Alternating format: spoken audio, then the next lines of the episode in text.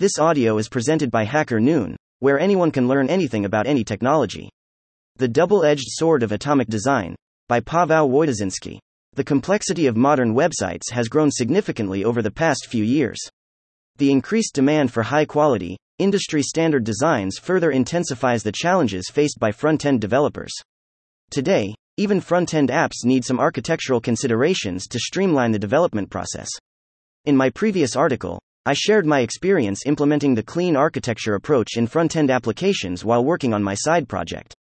In this article, I aim to delve deeper into the atomic design approach, drawing from my experiences with the same project.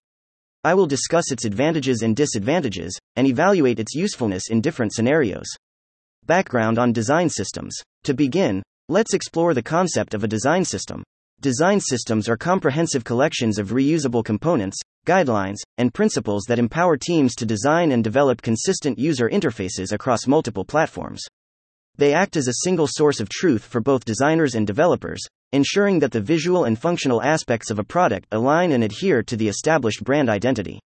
If you're interested in exploring examples of design system implementations, consider examining the following Carbon Design System. Grommet Design System. If you want to dive deeper into the topic of design systems, I recommend checking out this article. It describes this topic in detail, details that are not required for us in the scope of this work. How atomic design is derived from design systems. Building on the foundation of design systems, atomic design is a methodology that streamlines the organization and structuring of reusable components and guidelines. Conceived by Brad Frost, atomic design is inspired by chemistry, OSIT deconstructs user interfaces into their most fundamental building blocks and reassembles them into more intricate structures. Here's an image illustrating the analogy to chemistry greater than chemical reactions are represented by chemical equations, which often show how greater than atomic elements combine together to form molecules. In the example above, we greater than see how hydrogen and oxygen combine together to form water molecules. In essence, atomic design is a natural evolution of design systems, providing a systematic approach to creating flexible and scalable components. By applying the principles of atomic design, teams can manage their design systems more efficiently, as the modular nature of this methodology makes it easier to maintain, update, and extend the components and patterns within the system. If you're concerned that this may sound complex, don't worry. In the upcoming sections, I'll demonstrate how to apply these principles using a real life example from the app I've developed, making it easy to understand and implement in your own projects. Overview of Atomic Design The atomic design organizes components into five distinct levels, each building upon the previous. Let's explore these five levels in detail. Atoms, the most basic building blocks of a user interface. Atoms represent individual HTML elements such as buttons, input fields, and headings. They are the smallest functional units and cannot be broken down further. Molecules. Molecules are formed by combining two or more atoms into a functional group. For instance, a search form molecule might consist of a search input atom, a button atom, and a label atom. Molecules represent simple components that can be reused across a project. Organisms. Organisms are more complex components, created by combining multiple molecules and or atoms. They represent distinct sections of a user interface, such as a header, footer, or sidebar. Organisms help to form the overall layout and structure of a page. Backslash dot. Templates. Templates are essentially page layouts built using organisms, molecules, and atoms. They define the structure and arrangement of components on a page without specifying any actual content, serving as a blueprint for various content scenarios. Pages. Pages are the final, fully realized instances of templates, complete with real content and data. They represent what users will ultimately see and interact with, showcasing how the components and layout adapt to different content types and use cases. The Notion Lingo app, a case study. In order to develop a well informed perspective on atomic design for front end development, I embarked on a journey to create an application. Over a period of six months, I gained valuable insights and experience while working on this project. Consequently, the examples provided throughout this article draw from my hands on experience with the application. To maintain transparency, all examples are derived from publicly accessible code. You can explore the final result by visiting the repository or website itself. Keep in mind, I'll be using examples coded in React. If you're not familiar with this language, don't worry. I've aimed to illustrate the fundamental concepts of atomic design, rather than focusing on the nitty gritty details of the code. Atoms. To get a better understanding of the components in my repository, you can find them under the following directory. In this location, I created a new directory called to maintain consistent naming with the atomic design methodology. This new directory contains all the small pieces needed to build the entire onboarding process. The full list of atoms is as follows. These atom names may be familiar to you since they are based on the Chakra UI package. Most of them already contain the default matching style for my application, so there isn't anything particularly unique to describe at this level. With that in mind, we can proceed directly to discuss the molecules. At this stage, the atomic design process becomes more interesting and its true power starts to reveal itself. While defining your base atoms may have been a time consuming and monotonous task, building new components using atoms becomes much more enjoyable. To define the molecules, I created a directory inside of my directory. The full list of required molecules is as follows indeed, with just five molecules, we have enough components to accomplish our goal. It's important to note that this is also an ideal place to include shared layouts built upon other atoms. For instance, the is utilized to maintain a consistent appearance throughout all five steps of the onboarding process. The other components are as follows available Notion database. Used to display the fetched user's database details, users may have multiple databases, so I provide the ability to pick one in step 4. The component appears on the UI like this. Full screen loader, used at the very beginning when I'm fetching user details to check if the user has already defined Notion integration or not. The code for this component looks like this. There's no rocket science here. This is just a combination of the already defined in atoms. Input control. A wrapper for the atom width, and to show whether there is some background action happening. The component appears on the UI like this onboarding tab list. This is basically a step component, but in my case, I'm using Chakra UI tabs for navigation, so that's where the name comes from. The component appears like this. Now that more pieces are ready, we can move on to defining larger blocks in our design puzzle. Organisms.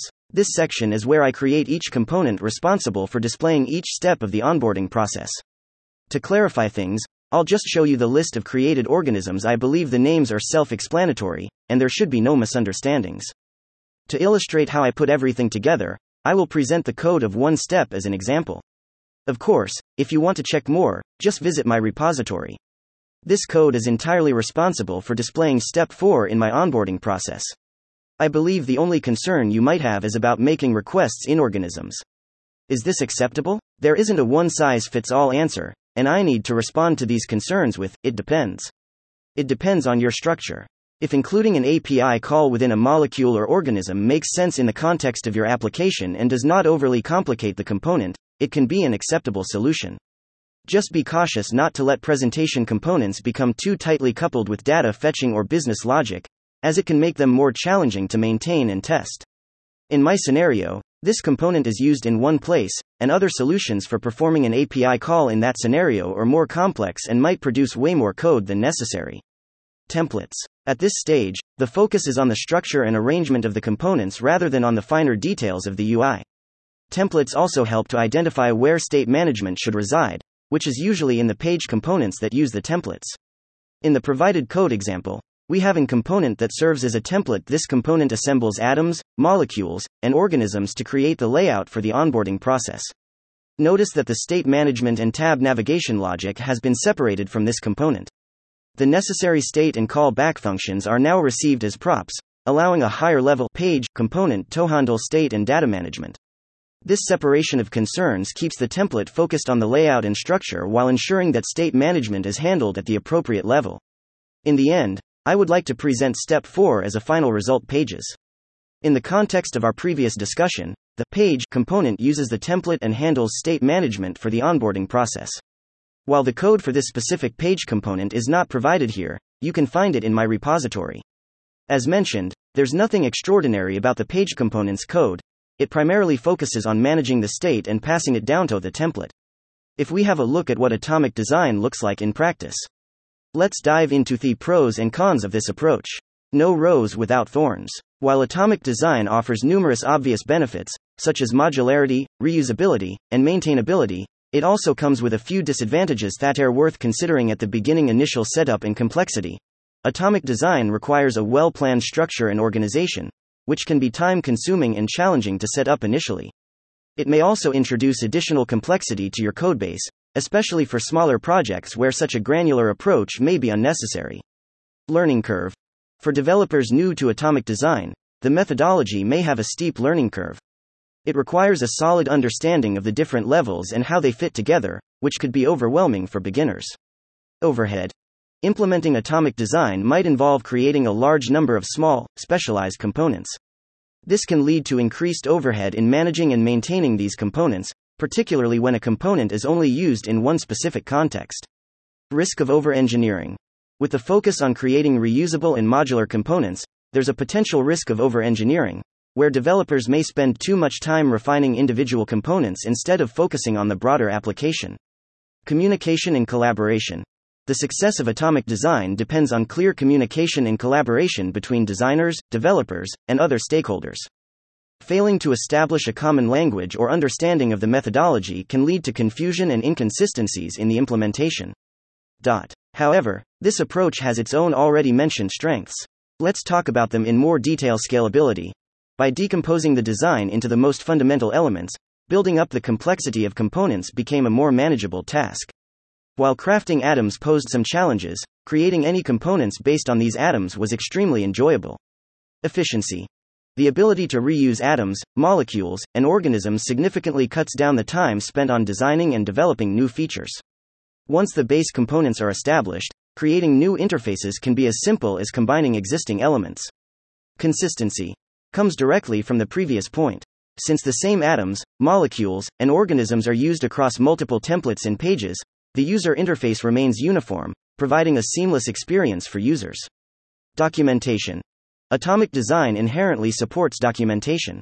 The atom based structure can serve as a clear, visual guide for how components should be built and used. This can be especially helpful for onboarding new team members. Maintainability One of the greatest strengths of atomic design is how it contributes to the maintainability of a design system. By breaking everything down into its atomic parts, any changes or updates can be made at the atomic level and then propagated through the system. For example, if you decide to change the color of a button, you only need to make this change once at the atom level, and it will be reflected across all the molecules, organisms, and templates where this button is used. This greatly simplifies the process of updating and maintaining the design system over time. Conclusion In conclusion, while atomic design may seem like a double edged sword, a bit daunting in terms of initial setup and learning curve, its potential benefits are well worth the initial struggle. And remember, even the most formidable swords are harmless in the hands of a skilled knight. Thank you for listening to this HackerNoon story, read by Artificial Intelligence. Visit hackerNoon.com to read, write, learn, and publish. Dot.